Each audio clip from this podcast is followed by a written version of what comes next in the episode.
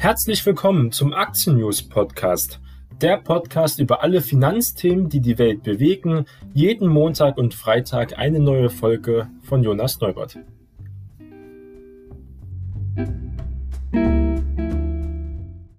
Heute ist Montag, der 17. Mai und wir starten gemeinsam in eine neue Börsenwoche und momentan die vorbörslichen Indikationen sehen wieder positiv aus. Man muss ganz klar sagen, am Freitag, die Börsen sind weiter in der Inflationsfalle und trotzdem haben die großen Indizes wieder stark ins Plus gedreht. Es gab noch eine richtige Kaufrally. Die Wall Street hat viel Boden gut gemacht, muss man sagen. Und sogar der DAX schaffte noch einen Wochenplus, also ein wirklich starker Auftrieb, der sogar noch bis in den heutigen Montagmorgen weiter hineingeht scheinbar. Die Inflation wird scheinbar bleiben, mindestens bis Herbst. Mal sehen, wie es dort weitergeht. Also sehr gemischte Nachrichten allgemein am gesamten Aktienmarkt. Wir sehen, die Ölpreise ziehen weiter an, Rohstoffe weiter stark gefragt es kommen langsam die Gerüchte auf, dass, was heißt die Gerüchte? Das ist ja so, die Leute wollen in Urlaub fahren, viele haben Urlaubsreisen gebucht, es wird langsam das Geld bereitgelegt, was man nicht ausgegeben hat, um es auszugeben. Und somit könnte der Tourismus auch als großen Inflationstreiber, besonders im Euroraum, weiter hier Stoff geben in diesem Bereich. Wir sehen aber auch Gold-ETFs mit starken Zuflüssen, sehr stark gerade gefragt. Durch diesen abnehmenden Zinssorgen gaben den Goldpreis hier neuen Schub, nämlich Gold ist ja auch sehr sensibel auf Zinsen zum Beispiel. Der Preis für das gelbe Edelmetall war jetzt letztens bei 18.038 Dollar je Feinunze und auch die Gold-ETFs verzeichnen seit Tagen schon kräftige Zuflüsse wieder. Und das ist ein ganz klares Zeichen. Mehr als 20 Tonnen sind jetzt reingeflossen, weil die Gold-ETFs replizieren einen Großteil ja physisch. Das heißt, das Gold wird auch wirklich dann gekauft. Das kreiert wieder eine starke Nachfrage. Gold hat ja geschwächelt die letzten Wochen, großteils, weil viele Anleger aus den ETFs abgezogen haben ihr Kapital um es zum Beispiel umzuschichten, auch teilweise in Kryptowährungen in diesen Bereichen. Wir sehen, der Euro hat sich doch relativ stabilisiert, sogar über 1,21 Dollar. Das ist schon ziemlich hoch, muss man sagen. Muss man gucken, wie sich es hier weiterentwickelt. Da sieht man auch die Schwäche des Dollars und ein schwacher Dollar ist ja meistens auch für den Rohstoffe besonders, weil die in Dollar gehandelt werden, also auch für Gold sehr gut in diesen Bereichen. Aber darüber wollen wir gar nicht mal so reden. Über Inflation hatten wir schon viel und das Thema wird natürlich weiter bleiben. Und zwar möchte ich über ein ganz anderes Thema reden. Und zwar möchte ich zuerst sagen, dass wir auch noch in dieser Woche viele Quartalszahlen sehen von den Nachzüglern. Unter anderem an diesem Montag gibt es Ergebnisse von Aumann, aber auch von Eckert und Ziegler, die sehr, sehr beliebt sind bei vielen deutschen Anlegern, zu Recht. Aber auch von Ryanair zum Beispiel. Und dann am kommenden Dienstag haben wir von Dermafarm, am Mittwoch von der Porsche Holding und Six Zahlen. Die werden noch interessant werden. Und dann noch am Donnerstag ist ein CTS Eventum an der Reihe, die sich ja sehr stark erholt haben. Momentan gab es noch keine richtigen Veranstaltungen. Teilweise konnten sie über andere Veranstaltungstypen, zum Beispiel Online-Veranstaltungen, wieder Geld einnehmen. CDS Eventum lief davor wirklich sehr gut, muss man sagen. Hatte auch starke Bilanzen, die aber dann ein bisschen verwässert wurden, jetzt natürlich durch die ganzen Neuemissionen und auch Schuldenaufnahmen wegen der Corona-Krise. Das wäre aber auch zum Beispiel ein Turnaround-Kandidat, aber er ist schon sehr stark gelaufen, muss man sagen. Dafür scheint es jetzt ein wenig zu spät zu sein. Sonst gibt es noch viele Hauptversammlungen. Also wenn man da die gewissen Aktien hat, hat man schon seit längerer Zeit bestimmt eine Einladung bekommen. Und das ist doch ganz interessant. Aber das Thema, was ich, über was ich heute reden möchte, ist das junge Geld und auch von mir natürlich äh, so zu sehen. Bin schon insgesamt jetzt fünf Jahre an der Börse, aber das hat man ja auch in seinem Freundeskreis gemerkt, im Umfeld gemerkt. Die Leute wollen immer mehr investieren, sind immer mit diesem Thema affiner, glauben es jedenfalls. Man sieht es auf Social Media. Junge Leute sind Aktionäre. Wir sind wieder ein Volk der Aktionäre geworden. Jedenfalls scheint es auch so. Mal gucken, was die Daten sagen. Und dazu habe ich einen schönen Bericht rausgefunden, und zwar von der Welt am Sonntag, und zwar von Frank Stocker. Mehr als zwei Millionen Deutsche unter 30 haben seit Beginn der Pandemie, also letztes Jahr, im März, April angefangen, an der Börse zu investieren. Und dabei gehen ja viele Leute ganz anders vor, als man es auch noch früher getan hat oder wie man es, sage ich mal, im Lehrbuch liest zum Beispiel und wie es ich auch ähm, zum Beispiel ganz andere Philosophie haben. Und da gibt es ein schönes Beispiel hier, was ich rezitieren möchte. Und zwar, Deutschland war gerade erst seit drei Wochen im ersten Lockdown. Frieda P. konnte nicht mehr an die Uni, saß also zu Hause, hat Online-Semester gehabt in Köln und war ziemlich gelangweilt, wie so viele andere auch. Also begann sich die 21-jährige VWL-Studentin im Frühjahr 2020 mit Aktien zu beschäftigen. Und zwar mit jenen der Impfstoffhersteller, die damals noch nicht so im Fokus standen wie jetzt. Und kurz darauf stieg sie auch ein mit einem kleinen Betrag, kaufte Anteile von BioNTech. Eine ganz klar goldrichtige Entscheidung aus der Langeweile geboren, mehrere hundert Prozent gemacht, BioNTech ein extrem erfolgreiches Investment. So wie Frieda P. haben es in den vergangenen Monaten erstaunlich viele junge Menschen gemacht.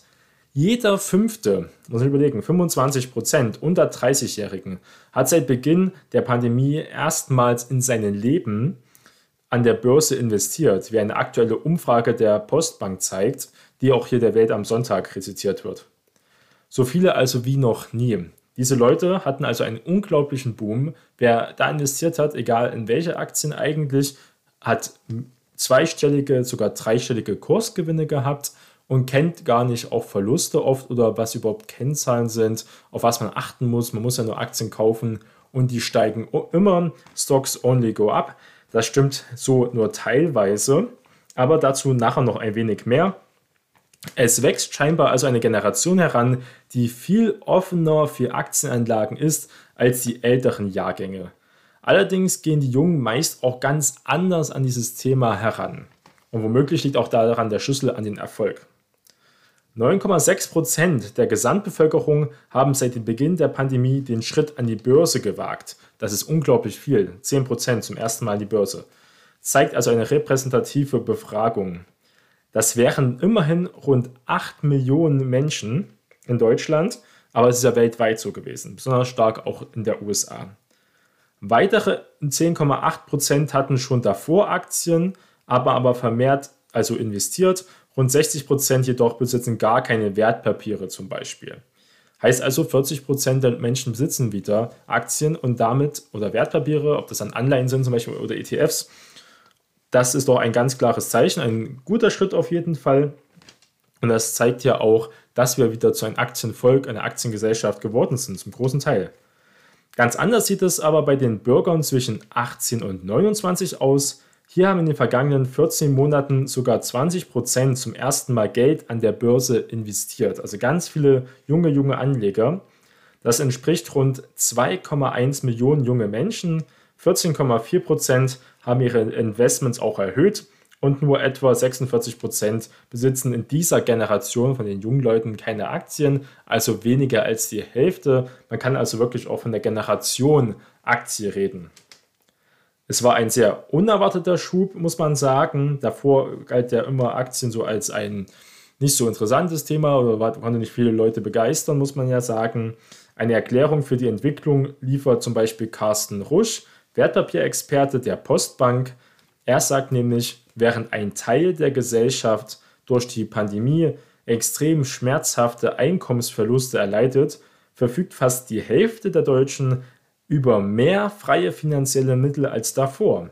Es hatte nur ganz bestimmte Branchen extrem hart getroffen, wie zum Beispiel die Gastronomie. Aber ihnen fehlt durch Corona die Möglichkeit also zum Konsum. Junge Leute können ja gar nicht feiern gehen oder reisen gehen. Das Geld war also über und das wurde dann also genutzt. So entstehen mehr oder weniger unbeabsichtigt finanzielle Puffer und viele Menschen nutzen diesen neuen finanziellen Spielraum, um Rücklagen zu bilden, was ja immer sinnvoll ist, aber auch um Geld in Fonds und Wertpapiere anzulegen, was ja etwas anderes als eine Rücklage, muss man ja auch ganz klar sagen. Wenn man an Aktien investiert, langfristig investiert und nicht tradet, sollte man wirklich einen Horizont machen von mehreren Jahren, also unter fünf Jahre ist das doch, alles doch eher kurzfristig und Zockerei. Das belegen auch die Daten aus der Umfrage. Demnach haben knapp 45 Prozent der Gesamtbevölkerung wegen der Pandemie etwas oder sogar erheblich mehr Geld zur Verfügung. In der Altersgruppe unter 30 sind es sogar knapp 57 Prozent, also ganz klar mehr als die Hälfte. Und das kann beispielsweise daran liegen, dass diese Generation normalerweise besonders viel Geld ja auch für Freizeitaktivitäten ausgibt, die auch nicht so günstig sind. Konzerte, Festivals, Kinos, Clubs, all das ist derzeit aber nicht möglich. Wenn man natürlich auch dann seinen Freund oder eine Freundin kennenlernt, gibt man immer mehr Geld aus, um die Zeit auch mehr zu genießen. Das gehört auch zum Leben. Das hoffe ich, dass es auch nach der Pandemie zurückkommt. Wir wollen alle sparen, wir sollten alle sparen, das ist ganz wichtig. Aber man sollte jetzt nicht diesen frugalistischen Lebensstil teilen, der ist doch eher traurig, meiner Meinung nach jedenfalls. Das Geld ist zum Ausgeben da und auch das Leben zum Genießen. Man muss jetzt nicht sein ganzes Vermögen zum Beispiel in ETFs reinstecken. Das spiegelt sich also im Monatsende in einem Plus auf dem Konto also wieder, wenn man mehr Geld hat, sagt auch ähm, Herr Rusch. Und einen Teil dieses Geldes haben die jungen Anleger in Wertpapiere halt gesteckt und hoffentlich nur ein Teil und haben auch nicht noch einen Wertpapierkredit aufgenommen. Das ist doch mehr unratsam. Aber das allein reicht nicht aus als Begründung für diesen massenhaften Einstieg an die Börse. Schließlich konnten die jungen Menschen das Geld auch einfach auf dem Sparkonto liegen lassen, wie es auch davor leider viele Leute getan haben. Das Beispiel von Frieda am Anfang, deren vollen Namen hier nicht genannt wird, äh, da man hier in Deutschland schließlich nicht über Geld redet, zeigte einen weiteren Grund für den Aktienboom bei den Jüngeren. Schon mit 16 wollte sie einfach mal ausprobieren, ein paar Aktien zu kaufen. 50 Euro hatte sie dafür gespart, doch als sie bei ihrer Bank erfuhr, wie hoch die Gebühren sind, das ist ganz entscheidend, ließ sie wieder davon ab, weil mit 50 Euro, man hat dann manchmal auch immer noch Gebühren von 10 Euro und mehr und dann noch einen Zuschlag äh, von Prozentsätzen ähm, für eine Transaktion. Das ist natürlich bei 50 Euro eher ein Verlustgeschäft. Da muss das Geld sich ja erstmal um 30 Prozent steigern, die Aktie, damit man die Gebühren wieder drin hat bei so niedrigen Beträgen. Im Frühjahr vergangenen Jahres erzählte ihr dann aber ein Bekannter der Frieda von sogenannten Neoburgern oder auch, sage ich mal, Burgern auf dem Handy, auf Apps zum Beispiel. Auf den Online-Handelsplattformen kann auf dem Handy ja teilweise für nur ein paar Euro je Transaktion gehandelt werden, wie zum Beispiel Trade Republic, wie Scalable und wie noch viele andere mehr. Diese Apps holen ihre Kunden dort ab, wo sie sich bewegen, auf ihren Smartphone. Und wie viel macht man, wie oft hängt man am Tag an sein Smartphone? Was sind denn nicht alle für wichtige Daten, Dokumente und auch Apps darauf? Und das ist ja ganz klar. Mit einer Vermögensverwaltung per Handy, das ist doch schon sehr attraktiv. Wisch, Aktienhandeln, so geht Trading für diese Generation. Schnell, unkompliziert, einfaches Design der Apps man kann so schnell eine Order platzieren wie eine WhatsApp-Nachricht verschicken. Das birgt natürlich auch gewisse Risiken, aber ist doch sehr überzeugend für Anfänger. Ein weiterer Katalysator war, dass dieser Trend genau zur richtigen Zeit ja auch entstanden ist. Mitte März 2020 hatte hier ganz klar die Börsen den Tiefpunkt durchschritten. Von da an ging es ja nur wieder und sehr rasant aufwärts. Das hat extrem Spaß gemacht, weil es so schnell nach oben ging, erzählte zum Beispiel auch Frieda. Sie investierte daher weiter, setzte aber vor allem auf ETFs, also börsengehandelte Indexfonds. Auch diese waren vor einigen Jahren noch überhaupt nicht so verbreitet und auch gar nicht mal so handelbar. Und es gab auch noch nicht all die nachhaltigen Varianten der großen Indizes mit ESG-Standards zum Beispiel. Genau diese treffen den Gesamtgeschmack junger Menschen. Frieda stieg etwa beim Global Clean Energy ETF von iShares ein und bei den nachhaltigen Varianten einiger Länderindizes hätte sie das damals auch gemacht, was ich jetzt vermute. Im, März letzten Jahres konnte sie mit dem Global Clean Energy über 100% machen mit einem ETF. Natürlich sehr riskant damals auch gewichtet, hatte ganz viel Plug Power ja zum Beispiel mit drinne. Der wurde aber jetzt seit kurzem umgestellt. Dann sind jetzt doch eher mehr seriöse Werte wie Vestas, Orsted, also Windparkbetreiber gewichtet, die auch sogar eine Dividende auszahlen und damit auch die Kostenquote, die sehr hoch ist, bei diesem Global Clean Energy doch ein bisschen mehr verkraftbar machen. Dieser Global Clean Energy liegt aber momentan etwa 25 Prozent seit Jahresanfang im Minus. Hätte man ihn aber schon seit Jahren gehalten, sitzt man immer noch auf einer dreistelligen Rendite und tut womöglich noch etwas für sein Gewissen. Der ist also in diesem Bereich sehr interessant. Binnen weniger Wochen entstand hier der Krise ein neuer Jugendtrend, die Aktienanlage. Frieda P. unterhält sich inzwischen regelmäßig mit ihren Freunden und Freundinnen über die Entwicklung an den Börsen, über interessante Firmen oder aussichtsreiche Branchen. Andere das, tun das zum Beispiel ganz klar im Internet, in entsprechenden Foren, auf Social Media. Wenn man sich als Angehöriger einer anderen Generation wirklich alt fühlen will, dann sollte man einen Blick eines der Foren riskieren, äh, sagt äh, Richard zum Beispiel. Auch wenn man glaube, alle Begrifflichkeiten des Aktienhandels zu kennen, werde man dort schnell eines Besseren belehrt. Kommuniziert wird in scheinbar eigener Sprache aus Emojis, Wortneuschöpfungen und Abkürzungen. Wir wissen ganz klar, was hier die Weltartikel dazu meint. Und da geht es ja um Diamond Hands ja, und To the Moon und alles mögliche, Raketen-Emojis. Das verstehen die Leute natürlich nicht und Handys. Aber das gehört jetzt wirklich zur Kultur und es hat doch auch sehr viel Witz teilweise mitgebracht, wenn man äh, trotzdem ganz klar rational investiert.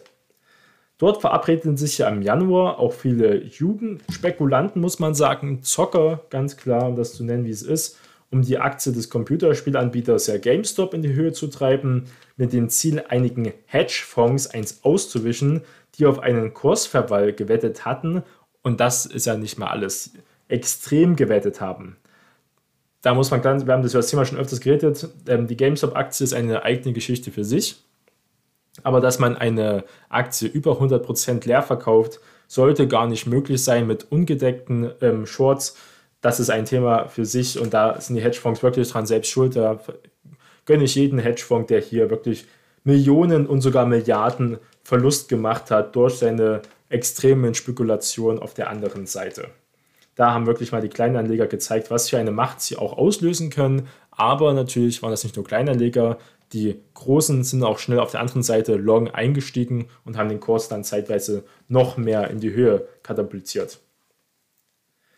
Kritisch kann man also sehen, dass viele Jungspekulanten die Lust, die Zeit oder das Hintergrundwissen zur gründlichen Analyse eindeutig fehlt, was man in manchen Branchen sieht. An diese Stelle treten die Angebote unzähliger, meist nur auf den ersten Blick seriöse Informationsdienste mit riesigen Gewinnversprechen, Tenbaggers und Co mit den nicht genannten natürlich Risikoverlusten, die es dort einhergehen. Und ähm, das ist halt sehr kritisch zu sehen. Und sie suggerieren ja ganz, dass man ganz leicht Geld verdient. Du musst gar nicht mehr Schule machen, musst nicht mehr Uni machen. Du tradest jetzt, alle werden Trader, werden eine Trader-Nation. Allein indem man halt sehr erfolgreich zocken kann, dann äh, muss man nie wieder arbeiten. Hinzu kommt hier der Austausch dieser heißen Tipps von Aktien, Aktientipps auf zahlreichen Plattformen, Gerade Kryptowährungen wie Bitcoin zum Beispiel stehen ja hier ganz oft im Zentrum von Spekulationen, aber der Bitcoin ist ja schon ein konservativer Wert. Wenn wir auf den Dogecoin zum Beispiel gucken und auf ganz andere Cam Rocket, schon der Name ist ja e extrem absurd und der Witz und die Verarsche ist ja drinne und da kann keiner davon reden, dass das seriöse Investments sind, die fundamental einen Wert haben. Das haben sie nicht.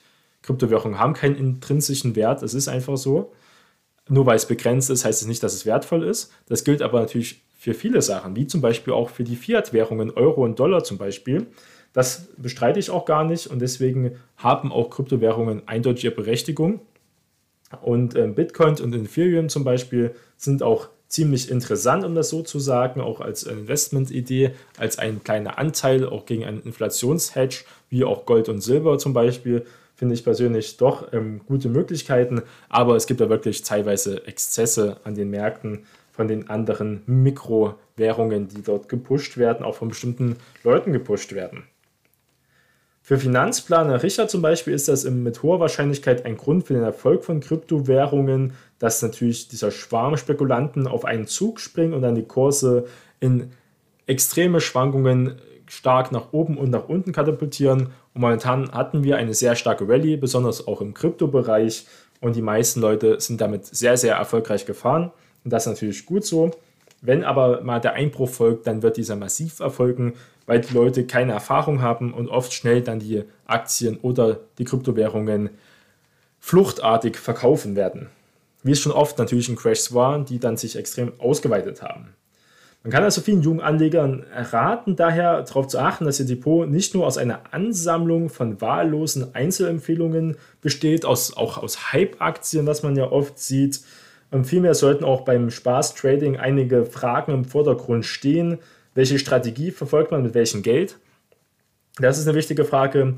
Gibt es eine Kauf- und eine Verkaufsdisziplin? Wo sind die Stops, sage ich jetzt einmal. Man sollte auf jeden Fall mit Stops arbeiten.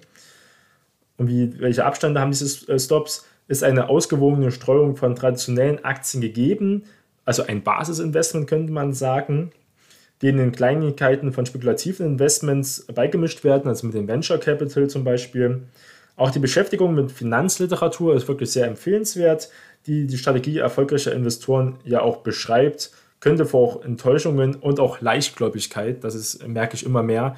Ich sag, ich kann mich nur an ein Gespräch daran erinnern, wurde ich gefragt, ähm, wurde ich gefragt, wo Tesla und Apple ihren Aktiensplit hatten letztes Jahr. Ja, super, ich muss jetzt Tesla kaufen, ich muss jetzt Apple kaufen, weil sie verschenken Aktien. Sie verschenken Aktien. So, das hat die Person gedacht, die mich gefragt hat, was ein Aktiensplit ist. Der Aktiensplit, da wird überhaupt nichts verschenkt. Das ist nur eine optische Verbilligung, Anreiz zum Kauf zu schaffen. Fundamental ändert sich gar nichts. Die Aktienausstehende wird nicht erhöht. Die Aktie erscheint nur billiger und soll ja eigentlich genau solche Kleininvestoren anlocken und wenn man es gut sehen will, ermöglichen zu investieren. Tesla stand damals weit über 1000 wahrscheinlich jetzt bei 2000. Da wären viele Leute abgeschreckt zu investieren, wie sie es auch abgeschreckt sind, bei Amazon eine Aktie zu kaufen. Wobei man ja sagen muss, heutzutage kann man so viel über Sparplan ja auch Fractured Shares kaufen, das heißt also nur Teilaktien. Da ist heutzutage der Preis gar nicht mal so relevant. Aber Firmen wie Apple und Tesla wissen ganz genau, warum sie eine Aktie ab einem bestimmten Preis splitten. Das hat Apple schon sehr oft gemacht. Apple stände ohne Split etwa bei 24.000 Dollar. Und das wird natürlich keiner diese Aktie wahrscheinlich kaufen. Wobei wir sehen ja bei Berkshire Hathaway zum Beispiel, dass wir auch hier eine Aktie haben, die etwa 400.000 Dollar kostet. Aber es hat ja auch einen guten Grund, warum es auch eine Berkshire B-Aktie gibt, die ja nur, nur in Anführungsstriche 220 Euro momentan etwa kostet. Ja, also man muss auf jeden Fall ganz klare Regeln aufsetzen, sonst wird man, hat man auch in leichten Turbulenzen schon gemerkt, dass viele Anleger doch auf großen Verlusten äh, sitzen bleiben, die Aktien meistens halten, aber es kann gut sein, dass die Aktien sich nicht mehr so schnell erholen. Das haben wir in vielen sehr spekulativen Investments in erneuerbaren Energien ja zum Beispiel gesehen, in Wasserstoff und Solarenergie oder in extrem hoch bewerteten Aktien wie Jumia, wie eHang, ähm, das ist ja ganz klar. Und Tesla hat wieder ein wenig korrigiert. Und das sind natürlich Aktien, die davor auch extrem stark gelaufen sind. Also Enttäuschungen äh, wird es in jedem Fall geben müssen. Man, es geht halt nicht nur bergauf, früher oder später. Es bleibt also zu hoffen, dass sich halt viele junge Anleger davon aber nicht abschrecken lassen. Deswegen machen wir auch diesen Podcast. Denn für diese sinnvolle Alterssicherung kommt die Generation Aktie nicht vorbei. Und es ist ganz wichtig, dass die Leute da dranbleiben. Und wie man jetzt sich von den Sachen profitieren wird. Ich glaube, dieser Boom wird auch lange anhalten, der wird auch so nicht weggehen. Die Leute sind jetzt im Thema drin, es wird ein paar Spekulanten stark erwischen, aber es gibt auch viele junge Leute, die wirklich fundiert und auch mit Kopf wirklich hier rangehen. Und da gibt es auch ein paar Möglichkeiten, wie man von so einem Börsenboom, der jetzt immer weiterhin stattfindet, profitieren kann. Und da kann man sich ja die Schaufelhersteller angucken, die also indirekt durch diesen Boom profitieren und da würde ich ganz klar sagen, ist BlackRock, Amundi, die ja Luxor jetzt übernehmen werden, damit der zweitgrößte ETF-Anbieter werden, hinter iShares. iShares gehört zu BlackRock, deswegen BlackRock die Nummer 1, Amundi, aber auch hier Deutschland, X-Tracker, Hersteller auch von ETFs, Bereitsteller, ist ja zum Beispiel die DWS Group, aber auch wenn man MSCI kann man zum Beispiel kaufen. Das sind alles sehr solide Finanzwerte, die auch eine attraktive Dividende zahlen. Teilweise bei Mundi und DWS sogar eine sehr attraktive Dividende. Und mit diesen soliden Werten kann man also auch gleichzeitig davon profitieren, dass immer mehr Geld auch angelegt wird und das großteils halt in ETFs zum Beispiel. Besonders bei BlackRock, die Zahlen von Zuwächsen sind unglaublich, muss man sagen. Ein tolles Unternehmen, nicht nur die Dividende ist interessant, diese Werte sind auch gut gelaufen, aber bei denen bin ich mir ziemlich sicher, werden auch weiter gut laufen. Also hier drei ganz klar solide Tipps, um es mal so zu sagen.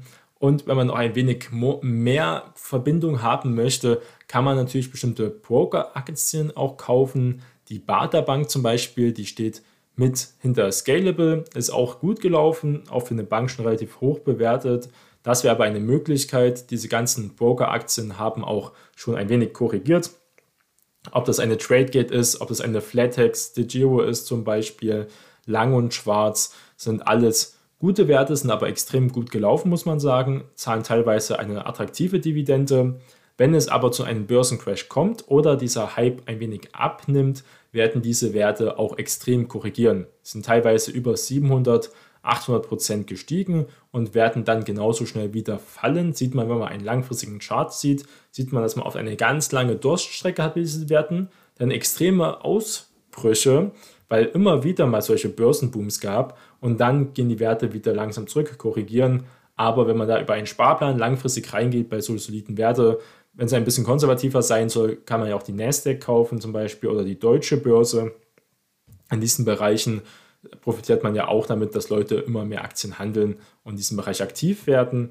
Bei Kryptowährungen ist ja ein bisschen schwieriger, breit gestreut reinzugehen, aber Unternehmen, die ja auch mit Krypto relevant sind, ist ja zum Beispiel Square und Coinbase, vielleicht noch PayPal mit dazu, nebenbei eher weniger.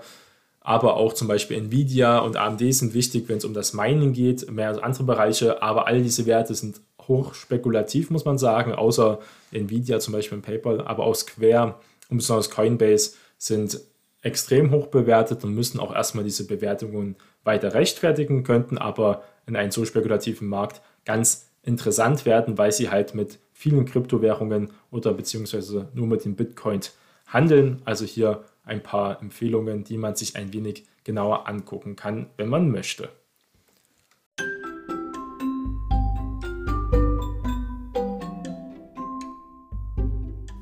Die im Podcast besprochenen Finanzprodukte stellen keine spezifische Kauf- oder Anlageempfehlung dar. Die Moderatorin und Verlag haften nicht für etwaige Verluste, die aufgrund der Gedanken und der Ideen entstehen. Die Inhalte dienen nur zur allgemeinen Information und ersetzen keine Anlageberatung.